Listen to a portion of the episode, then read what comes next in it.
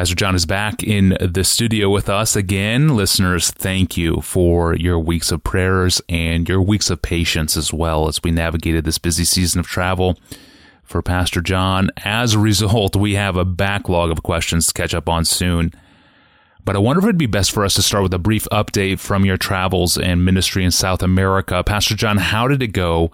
Uh, what did you want to share with the podcast listeners about your recent travels? And can you just give us a debrief of your trip for us here?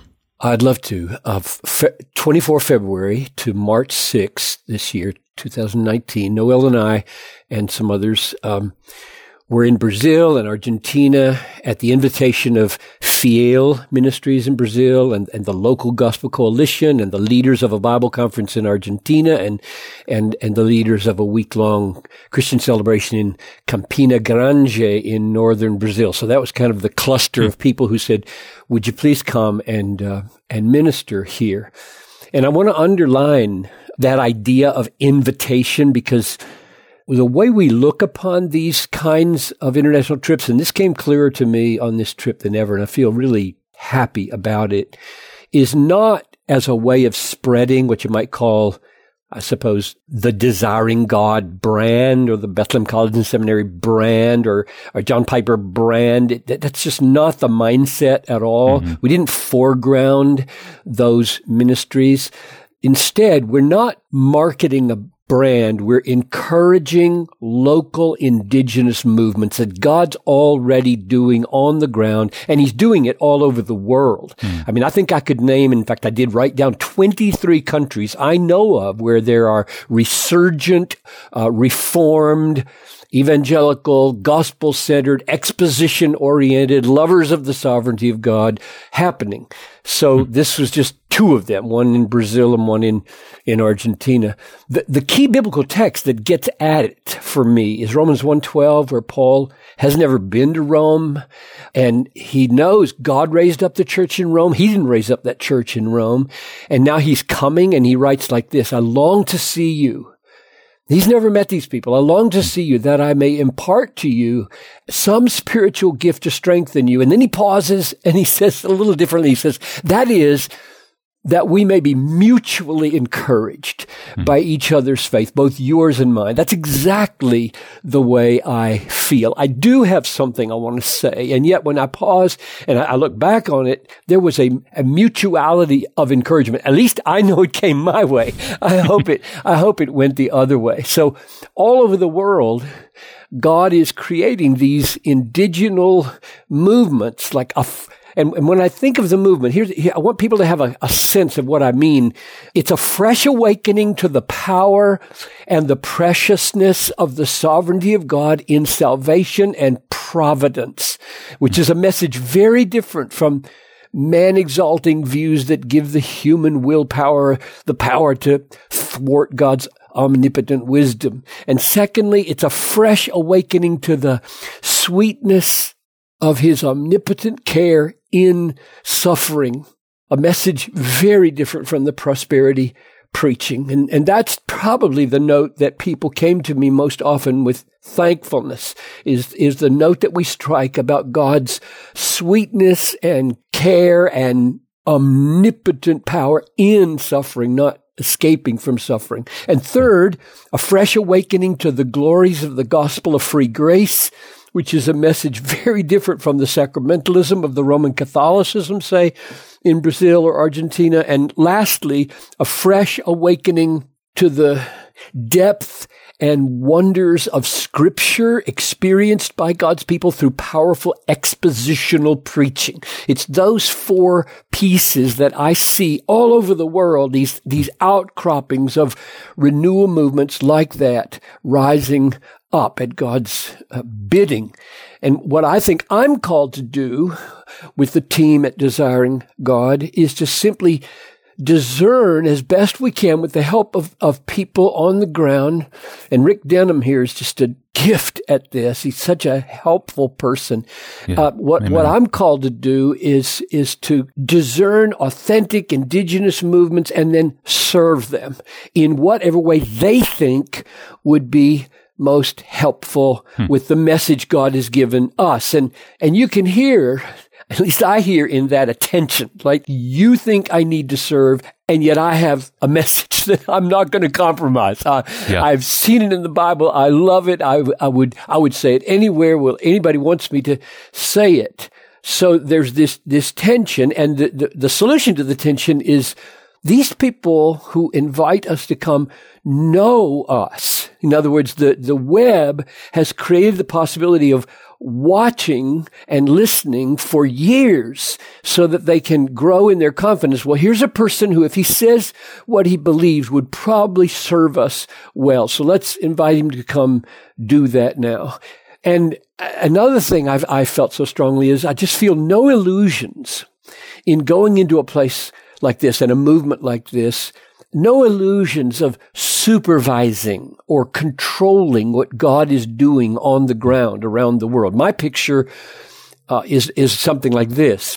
God is preparing a great loaf of bread uh, in these various uh, ethnic settings, and he's kneading the dough with his fingers. And Piper's role uh, for those few days he has, Piper's role as one of the co-workers with God is to contribute a certain kind of biblical leaven and some theological spices that I hope and pray might add just a little nutriment to the, to the bread and a little flavor to the dough that would make it even more nourishing hmm. to the church and to the world. But God's the baker and he's doing the kneading and he decides what goes into this bread and what doesn't. And he, he decides what the loaf looks like when it comes out. So I don't think we should have illusions when we do ministries like online work like at DG, like we're going to, you know, shape and control the world. That's just ridiculous. The world is huge, complex, and God is running it, not not us. So, so in Brazil and Argentina, that included messages focused on uh, God is the gospel, uh, God himself is the greatest, best, final good of the good news, leading to messages on Christian hedonism. Well, if God is the gospel, if he's the greatest good, how does that impact the way we, we worship and the way we love people? And that led to, okay, if God is the gospel and this is the way you glorify him through being satisfied in him and loving people, then how do you preach? With expository exaltation. That was kind of the package or the cluster of, of truths that we laid out. And, and of course, it, it should not go without saying, I suppose, that the tables are always turned and, and I, I go to encourage them and to nourish them and to make my little contribution of spices and nutriments into the loaf. And I leave probably more affected and more encouraged than I gave or than I hmm. influenced. And here's just here's a one example. I met a Muslim convert to Christ uh, from Morocco who feeds daily on solid joys, which is translated into both Portuguese and and Spanish, and he feeds on that for his faith. I met two women, both of whom asked to see me and have cancer, and with mm-hmm. tears thanked me for the the note of of help in suffering, not escape from suffering. They felt like they were sinking in the teaching of prosperity in their particular situation. And I met this is the last and, and probably was for me the most moving one. Three teenagers asked to see me in the green room before I spoke one night. And their story was that their parents were earlier this year, I think, I'm not sure how long ago, maybe six months ago, in the last recent time, we're about to get divorced, which was breaking their hearts. And they, they heard a message or they read a message I couldn't quite discern from me about marriage not being mainly about being in love, but being covenant keepers. And it mm-hmm. revolutionized their attitudes and, and they have resolved to work it out. And the kids wanted to thank me with, mm. and the, and the 14 year old girl had tears in her eyes, gave me a little piece of wow. paper written in Portuguese, said, I, I know you can't read this, but maybe you can get it translated. So I've been praying, mm. I've been praying, Tony, since I've been back, the end of Psalm 90. I just, you know, I scattered my seed. I, I, I yeah. put my leaven in the loaf. I, I tossed my spices in and I, I met a lot of people and I'm now praying, Oh Lord, establish the work of our hands. Establish thou it. Amen. Yeah. Anecdotally, looking back, is there anything you take away, any striking settings or environments or experiences that you'll you'll never forget from this trip?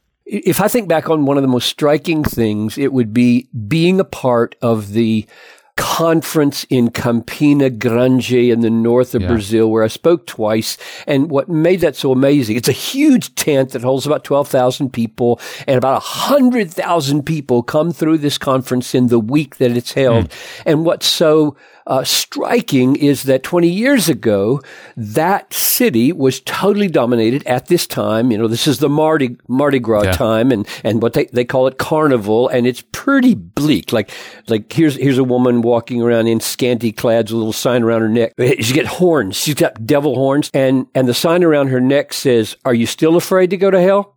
Meaning, I'll be there. Cool. Come.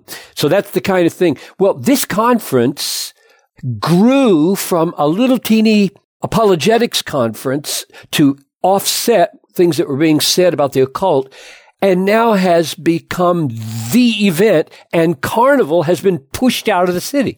So Amazing. all of those, which I would call godless, cultic, satanic influences are still there, but they're marginalized. I saw them walking around the lake where our hotel was, but as far as the center city that used to be filled with these influences, it's now filled with gospel preaching. Wow. And uh, so I, I, I was uh, blown away by my, my experience of standing before this sea of people wow. hungry for the Word of God. The expulsive power of the gospel. Yeah, that's, that was that was the effect, and the, and the man who leads it is a just a powerhouse of vision and energy. And he, here's Amazing. another little note. Um, he's probably I can't remember exactly what his background is, but he would be, you know, just broadly, big-heartedly uh, Bible evangelical guy who loves Jesus and wants to see mm-hmm. the gospel triumph.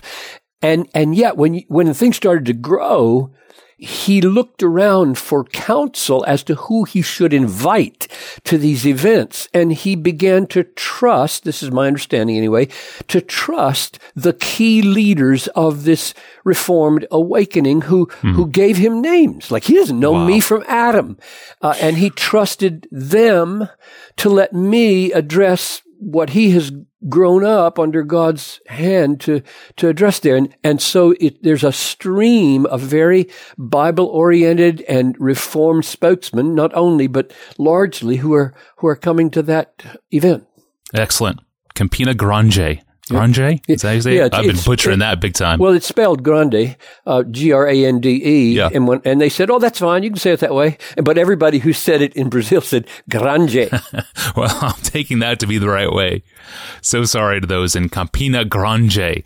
Folks, you prayed for Pastor John's trip. You're hearing about some of the fruit and hopefully the Lord will use this trip to bear a lot of fruit in the coming years and decades to come. Thank you, Pastor John. We're back in the studio on Friday to begin working through the great questions you have sent to us. And next up, we will address your most asked about chapter in the Bible, Romans 9.